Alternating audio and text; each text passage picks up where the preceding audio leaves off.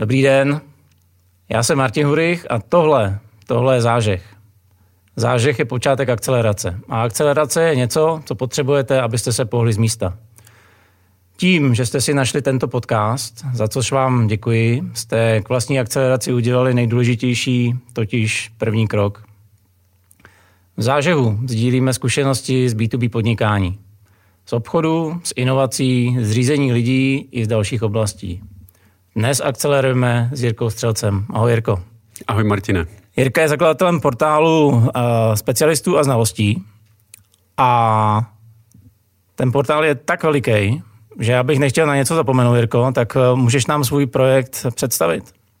Určitě velmi rád. Martine, zaprvé ti děkuju za pozvání do tohoto podcastu, protože si myslím, že naši podnikatelé potřebují nějaký zážeh, nějaký impuls, aby opravdu šli dopředu.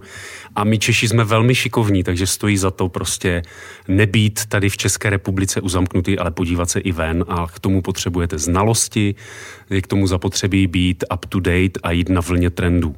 A to je jeden z důvodů, proč jsem zakládal vlastně portál Vlastní cesta, kterým to začalo už před 15 lety, na Den dětí, což bude teď 1. 6. 2021, 15 let výročí, kdy jsem ho poprvé spustil. Gratulujeme k narozeninám.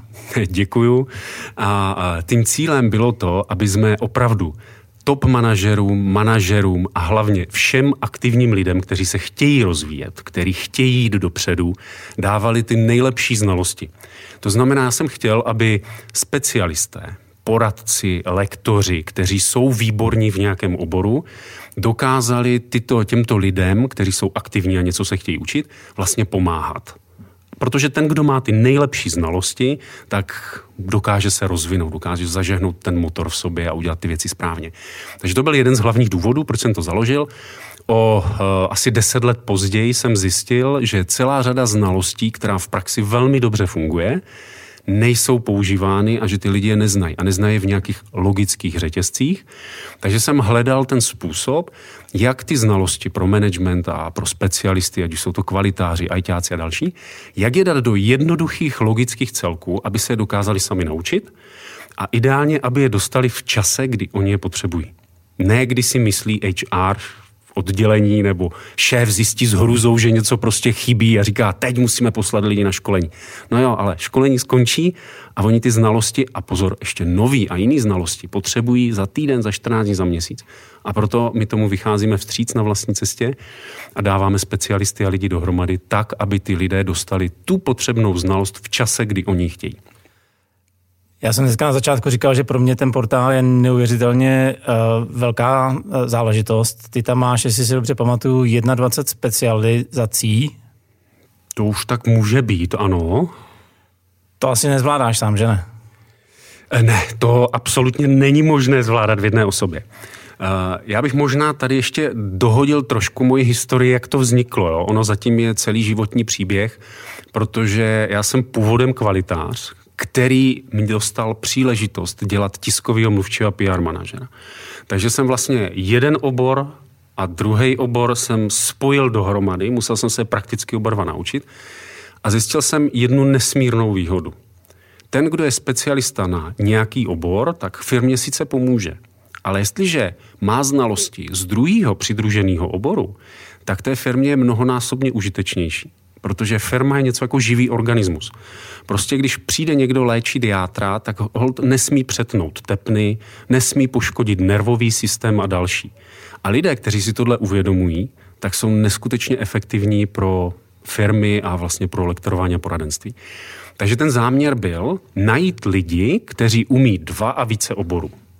To je pochopitelně nesmírně těžký, protože lidé se rádi specializují jenom na určitou věc. Což se mně dařilo, když jsem získal, a teď to řeknu na rovinu, 1 specialistu za rok, tak to byl heroický výkon.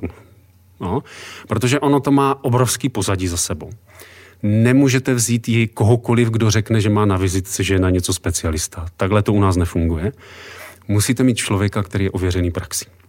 Takže proto jsem vymýšlel kritéria, koho vybírat, a vznikly 3 kritéria.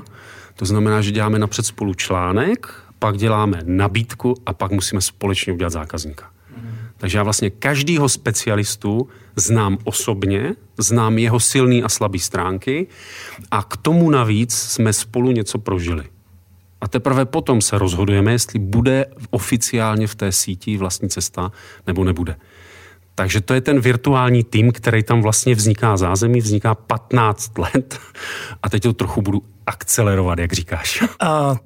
Já bych se zastavil u toho slova virtuální tým, protože to je něco, o čem tady spousta lidí mluví, ale ne každý má odvahu si virtuální tým vybudovat. Na co je podle tebe potřeba dávat si pozor? Co se třeba tobě osvědčuje, nebo kde jsi se naopak spálil? Spálil jsem se moc krát, jo, ale to k tomu patří. Prostě to jsou zkušenosti a bez nich to nejde.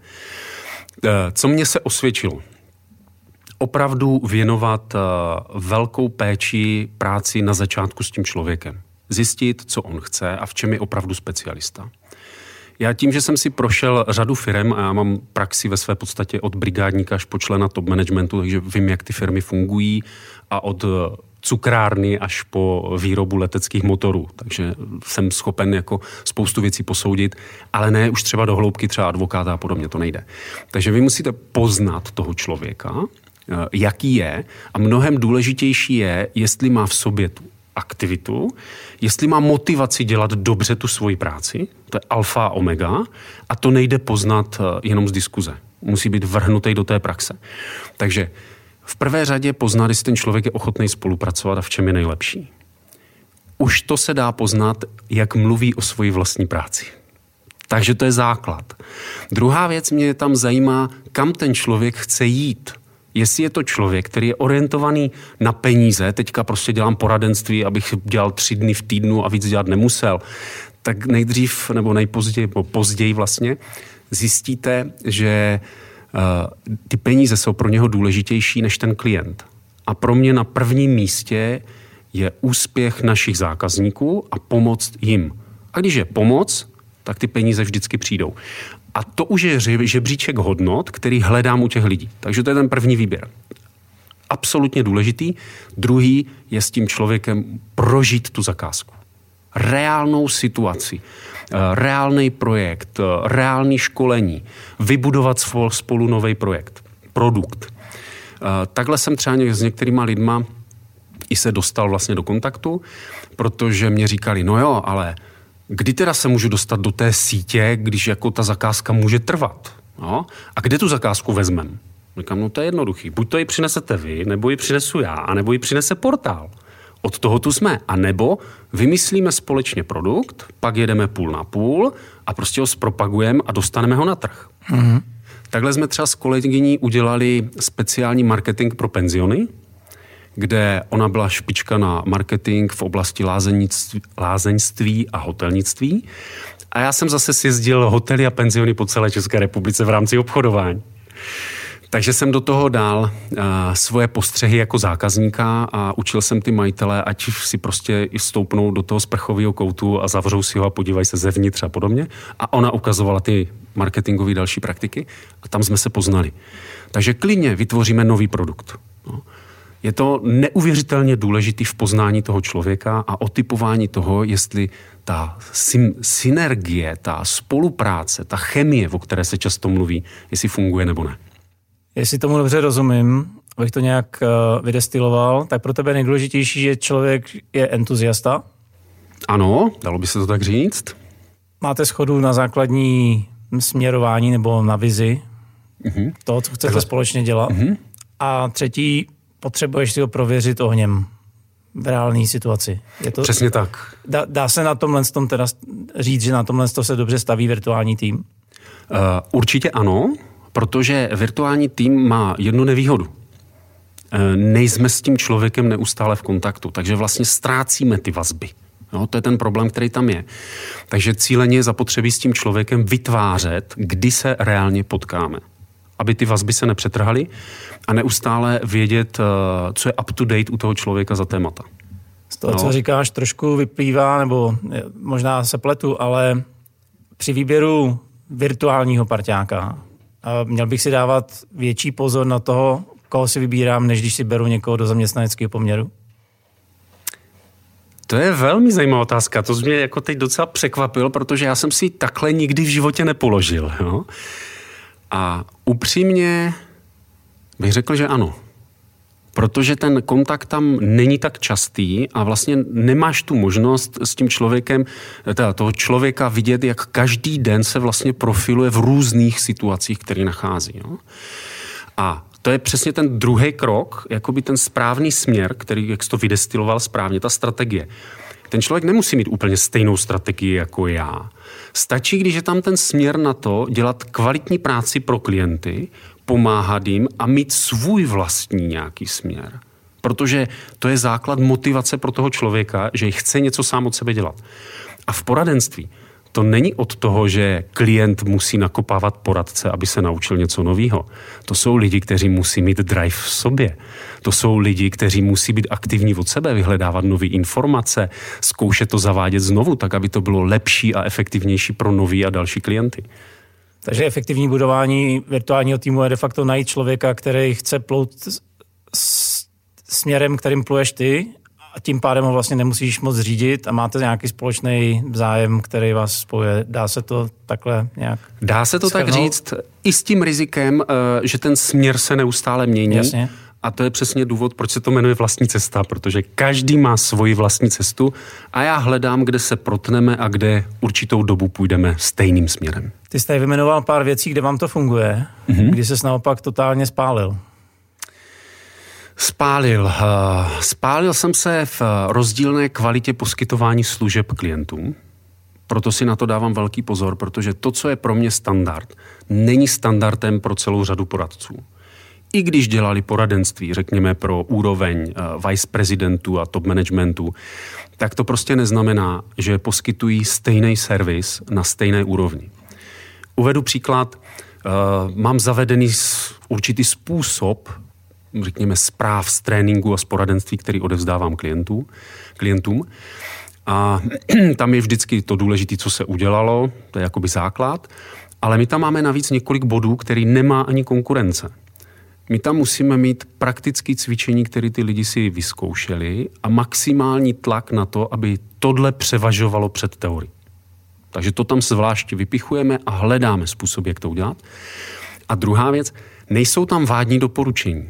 To znamená, doporučení se snažím se svými kolegy dělat tak, aby když to manažer si přečte, tak aby dokázal téměř vzít copy-paste, přiřadit odpovědnou osobu, kterou už tam občas od nás má i doporučenou a termín doporučený. Prostě to hodit jenom do úkolovníku a posunout to takhle dál. Čili, aby to bylo maximálně prakticky pro tu firmu a oni věděli, co s tím udělat. Tomu rozumím, to je tvoje kvalita. Ty jsi říkal, že ne každý má stejně nastavený žebříček kvalitativní. Mimochodem je vidět na tobě, že jsi bývalý kvalitář. Tak... Odhalil jsi to správně na internetu, ano, je to tak. Která z těch třech věcí, o kterých jsme se tady bavili, v tomhle konkrétním případě ti záprovala? Co jsi vlastně podcenil? Protože jsme se tady bavili o společný směrování, vizi, jakkoliv to chceš nazvat, entuziasmu toho dotyčného a poskytovat... kvalitní služby. Děkuju. Ideálně v tvým kvalitativním standardu. Což nejde, že jo, to víme. A zároveň potenciálně si to teda neprověřil dostatečně tím ohněm, nebo co tady v tom konkrétním případě ti záprovalo? Oni jsou situace, kdy ono nejde prověřit všechno. Jasně. A samozřejmě zahaprovalo to, že jsem neměl dostatek času. Protože aby ta síť fungovala, tak ona potřebuje vybalancovat několik věcí. Jedna věc je zakázky, na kterých se budeme zároveň ověřovat, učit od sebe i dál, takže musím získávat ty zakázky. Na druhé straně je vybírat ty vhodný lidi a testovat je, ale pak on je tam třeba další rovina, kdy já mám za těch skoro 30 let praxe, mám řadu zákazníků, kteří si zvykli na můj standard a ví, co umíme, takže když já chci někde použít ty lidi, tak je musím dotáhnout na určitou úroveň, aby se nestalo to, že ta kvalita, ten žebříček prostě spadne dolů. A do toho všeho přichází samozřejmě životní problémy jednotlivých specialistů. Od běžných jako narození dítěte, stavění baráku, po to, kdy jim ubyde zakázek, přibyde zakázek, musí si to sprioritizovat. A to je další rozměr, který tu ve své podstatě je A teď tam přichází ten faktor, na který upozorňuje, že je to virtuální tým. Jo? A teď je těžký tohle všecko vybalancovat tak, aby ty lidi drželi stále svoji motivaci a aktivně pracovali na těch zakázkách. Jak to teda děláš ty? Máš raději přebytek zakázek a riskuješ, že si ad hoc vemeš někoho, koho nemáš až tak prověřenýho, nebo radši buduješ teda síť i s tím vědomím, že pro některý z nich nemáš momentálně kvalitní zakázku? To je další zásah do černého. Samozřejmě, že mám rád přebytek zakázek, jo? A to je, proč taky takhle funguju, protože když jsou ty zakázky, tak pak už se líp i pracuje s těma lidma. Oni mají nějakou metu a teď to řeknu škaredě. Mám v rukách určitý metr na to, aby tu kvalitu zlepšili. Uh-huh. No, takže když tam je ten zárodek v tom člověkovi, tak jsem schopen to i posouvat dál a když to vidí u kolegů, tak je to takový jako přirozený tlak na zvyšování standardu. No, řeknu to tak na rovinu. Takže to je jedna věc. Na druhou stranu, když cítím od začátku, že by ta kvalita mohla být špatná, tak to vždycky zařídím tak, že jsme tam dva a že jsem u toho. To znamená, vybírám takovou zakázku, že kdyby ten člověk selhal a nemám ho prověřenýho, tak to dotáhnu sám do konce a klient to v uvozovkách nepozná. Jo? Ale je to náročný. A samozřejmě, když je přebytek zakázek, tak prostě některé zakázky v tom případě raději nevezmu, než bych tam dal problémového člověka. Teď mě napadá jedna věc. Nakolik se promítá tvoje kvalitářské pozadí do mikromanagementu a řízení toho týmu na dálku? No tak tady určitě bys dostala odlišnou odpověď ode mě a od mých kolegů, jo, to 100%. Kolegové v některých případech by řekli, že až moc, že jim do toho moc kecám. Jsem si toho plně vědom, ale jsem si plně toho vědom, že když někoho doporučím do, řekněme, do úrovně top managementu mezinárodní firmy mého klienta, takže tam to musí být opravdu špičkový a neexistuje udělat jakýkoliv exces. Takže tomu rozumím, nakonec na to máš své jméno. Je to přesně tak, jak to říkáš. Takže to je jedna věc. Já si myslím, že už tady jsem se trošku posunul, protože i každý se musí vyvíjet, i já se musím vyvíjet a už těch kopanců jsem taky dostal i z různých stran, i od svých kolegů, kdy mě tak jako nenápadně upozorňovali, Jiří, bylo by vhodný a Jiří, nech to být a tak dál. Takže už před rokem jsem si pořídil třeba virtuální asistentku, takže spoustu věcí teď převádím na ní, začínám víc vytvářet zázemí pro tu síť nebo pro ten virtuální tým, aby některé služby byly, řekněme, automatizované, takže použil jsem samozřejmě softwary nový, takže Active Campaign a automatizujeme zakázky, automatizujeme komunikaci mezi náma s klientama, protože když bude dobrý zázemí, tak ten specialista se může soustředit na tu zakázku a to je to, co já chci, aby on byl profík v dané věci. Věci, které jsou jednoduché, běžely automaticky, anebo je dělal někdo, kdo je má dobře zvládnutý a poskytoval nám jakoby servis a my jsme se mohli věnovat rozvoji těch firem. Já se zastavím s dovolením ještě u jedné věci. Ty tady hodně jmenuješ specialista. Na druhou stranu jsme začali tím, že tvůj portál nabízí 21 specializací, což v rámci třeba budování osobního brandu nebo to, co je obecně teďka tlačený jako směr, kterým člověk má jít, úzká specializace a jít do nějakého tržního výklenku a tam si vybudovat jméno. Ty pluješ hodně proti proudu. A co tě k tomu vede a jak se ti to osvědčuje jako obchodní strategie úspěšná? Osvědčuje výborně. No, protože ten můj trend je v tom, že spojuji specialisty a hledáme synergie na pomezí těch jednotlivých odlišných specializací. A má to svoji logiku v tom, že když si vezmeš manažera, manažer bude řídit třeba vývojové oddělení, takže musí mít základ ve vývoji, musí znát agilní metodiky a tak dále. To už je dneska základ. Ale on vede tým. Když vede tým, tak musí mít základy z oblasti HR. Když tam má člověka, musí mít základy z psychologie.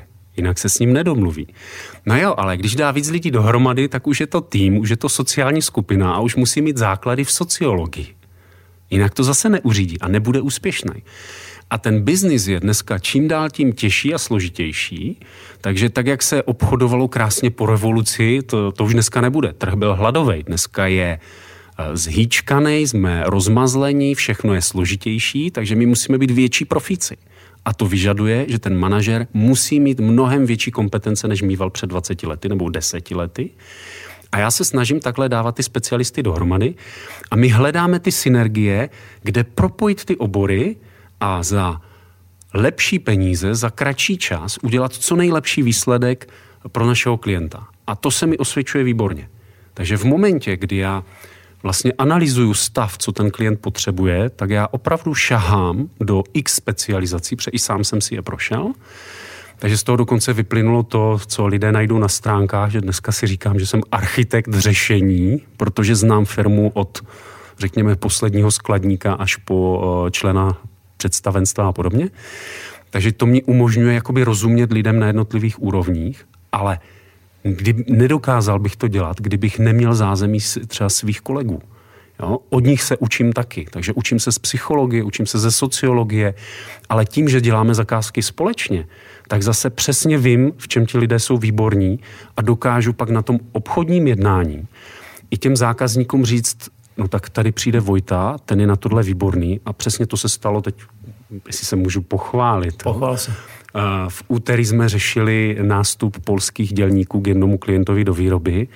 No a tím, že už jsem věděl, že to téma není jednoduché, že manažeři budou muset začít řídit sociální skupiny trošičku jinak, protože když je tam skupina polských pracovníků, českých pracovníků, bulharských pracovníků, to už je složitější management, no tak okamžitě jsem je upozornil na některé, řekněme, problémové situace, které tam můžou nastat. No a doporučil jsem okamžitě Vojtu a to bylo v úterý a v pondělí Vojta už je připravoval na to, co mají udělat. No, takže proto, pro mě to není proti proudu, pro mě je to hlavní proud a prostě ty firmy potřebují synergie. Já rozumím tomu, co říkáš. Na druhou stranu ta doba je zároveň velmi rychlá, lidi hledají zkratky, rychlé řešení, okamžitý zlepšení, jak vlastně bojuješ s tímhle s tím, protože to, co mi tady vysvětluješ, je na vysvětlení relativně složitá věc. A ještě k tomu přidám jednu dimenzi. Ty jsi říkal, že v portfoliu máš, a teďka pokud budu nepřesnej, tak mě omluv, ale říkal jsi v zásadě od cukráren přes hotelnictví po zakázkovou strojní výrobu.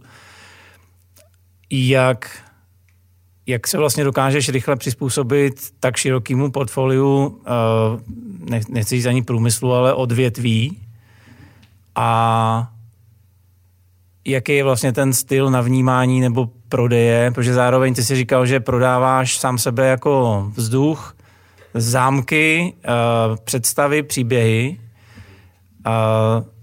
přičemž znova říkám, proti tomu je trend okamžitě, hned, zítra, kuchařka, chci vidět výsledky. Jak se ti tohle daří?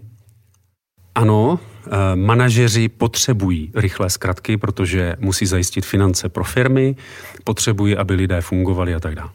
Jenomže ty rychlé zkratky v reálném řízení firmy nefungují, protože všechno je propojené se vším. A to je právě ta moje výhoda z té kvality. Protože jsem nastavoval procesy ve firmách, v řadě firem, právě od těch cukráren až po to letectví, takže vím, jak ty procesy fungují a vím, že mnohem důležitější než proces je ta vazba mezi těmi procesy. Když nefunguje vazba, tak to způsobuje největší ztráty ve firmách. Takže potom, když já prodávám tady naše služby, tak já si nechám povyprávět od toho člověka, kde on vidí ten problém, ale mně už se většinou k tomu problému objevují vazby, co by v té firmě kde mohlo být. A tam mě právě pomáhá ta zkušenost toho kvalitáře a vybírám vlastně otázky, které mu položím, abych zjistil, kde je reálný problém.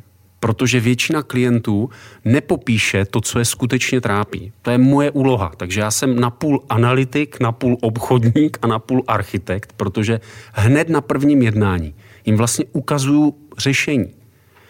A v mnohých případech se děje to, že oni mě okamžitě na tom jednání říkají, no to máte vlastně pravdu, to všecko do sebe zapadá, tohle nás nenapadlo. No ale tohle je vlastně důležitější než to, co jsme chtěli. Říkám ano a pak se to řeší tímto způsobem a okamžitě jim kreslím vlastně schéma, jak to vyřešit a pak už se dosazuje ve své podstatě, co konkrétně udělat, koho provést tou danou etapou a tak dále. Takže v tomto mě to pomáhá jakoby výborně. Pomáhá mě v tom i to obrovský zázemí, že jsem si prošel různé firmy. Samozřejmě nemůžu dělat všechno, nevím všechno a proto tam mám ty kolegy. Takže když jsme třeba řešili pro státní sféru zakázky, tak tam měl třeba se mnou kolega Petr Hlušička, který právě v municipalitách má velké zkušenosti. A zase já vím, že já jsem podnikavě dravej. A podnikavý dravec ve státní správě není úplně nejlepší vyjednavač. A ten Petr, který je zároveň psycholog a v HR, tak mě zase dokáže uzemnit. A to je další obrovská výhoda, kterou takhle jako získáváme. No a prodej vzduchu. Já jsem dělal 9 let public relations a marketing. A můj šéf mě naučil, že vlastně prodáváme vzduch. Celé to je o prodeji myšlenky. Jestli ta myšlenka, ta idea je pro klienta zajímavá, tak se do ní pustí. Ten, kdo prodává vzduch, musí vytvořit tak reálný obraz toho, jaký výsledky ten člověk bude mít, že potom je schopen ho prodat a ty lidé jsou schopni dát peníze za ten vzduch. Ale je to strašně těžká práce. Jo, ono to vypadá hrozně lehce, když se to takhle řekne. Tak nám řekni, jak se to dělá. Říkali jsme o tom, že potřebujeme každý zkratky, rychlý návody a tak dále. Tak pojď nám dát rychlej návod, jak se... Jak říkal můj trenér, 20 let a pak to jde samo, jo? Takže ta zkratka je 20 let. Máme 2 minuty. Tak dobře, do 2 minut. V prvé řadě načíst perfektní firmu, zanalyzovat si ty věty, které ten člověk mě říká na té druhé straně, protože každé slovo je obrazem myšlenky, kterou má v hlavě. V ten moment asi tuším, jaký myšlenky se mu honí v hlavě a pak hledám přidružený problém, který s tím má být spojený. A tyhle začínám kreslit a vizualizovat a doptávám se toho člověka, jestli je to ono. Tím okamžitě zjistím ten problém, který tam je. No a pak musím vytvořit obraz toho řešení pro něj v jeho slovech. To je ten prodej toho vzduchu. Ale já samozřejmě nechci to okecávat, takže v ten moment já kreslím a popisuju ty problémy a ukazuju, co je důležitý. A musím tomu člověkovi ukázat, co mu to řešení přinese a kvantifikovat ho. Což je těžký v soft skills. Protože v soft skills si lidé myslí, že lektoři komunikace jsou dobře užvanění lidé, kteří vokecají jakoukoliv situaci a ten výsledek se neprojeví. Kvalitář má výhodu, že kvalitář ví, že když mu pošlete ajťáka na trénink komunikace, takže ten výsledek se musí projevit třeba v tom, jak píše maily. Takže se na to zaměří. A řeknu, ano, já chci, aby psal ty e-maily jinak a na tréninku mu to ukážu a nechám si třeba donést jeho e-maily. Takže já ten vzduch promítám do reálných situací těch účastníků a toho klienta. A to jim namaluju a to jim dám potom do nabídky. No a to potom přináší to, že ty lidé si uvědomí, jak ten vzduch jim může proplout tou firmou a že za to stojí dát ty peníze. Tohle bylo skvělé shrnutí, protože jestli můžu, tak si troufnu to zobecnit na že tohle je vlastně recept obecně na konzultační biznis. Nejen na sebe prodej konzultanta, ale kdokoliv z posluchačů nebo diváků prodává konzultačním způsobem cokoliv, byť i třeba hmatatelnějšího, tak to je přesně cesta, kterou by měl následovat. Je to tak? Je to tak a když k tomu přidá vizualizace, kreslení, když se naučí, jak fungují firmy, když si přidá další obory, které nejsou tak žádaný, jako ještě v dnešní době, jako kybernetická bezpečnost a podobně, tak jeho hodnota na trhu poroste. Tomu rozumím. Jirko, děkuji moc za povídání. Bylo to přínosné. Byla tam hromada informací, která, věřím, bude zužitkována našimi posluchači. Když tě budou chtít lidi někde najít, kam se na tebe můžou podívat, kde tě najdou, kde tě můžou kontaktovat? Je to jednoduchý. Stačí moje jméno napsat do vyhledávače a objevím se na prvních linkách, ať na Google nebo na Seznamu, takže použít Jiří Střelec nebo Vlastní cesta. Tam mě najdete tam na mě i telefon a pokud máte jakýkoliv dotaz, tak se klidně na mě obraťte, protože my nejsme tak úplně uzavřená skupina, že bychom nedělali bez objednávky, ale snažíme se i lidem pomáhat. Takže když budete mít jakýkoliv dotaz, klidně zavolejte, napište a můžeme to prodiskutovat. Tak, to byl Jirka Střelec z portálu Vlastní cesta. Pokud ve vás tato epizoda způsobila zážeh, tak budu rád, pokud budete odebírat další epizody, ať už na YouTube nebo ve vaší oblíbené podcastové aplikaci. Určitě nezapomeňte mrknout na moje webovky www.martinhurych.com, kde najdete i přepis této epizody. Držím palce a přeji úspěch.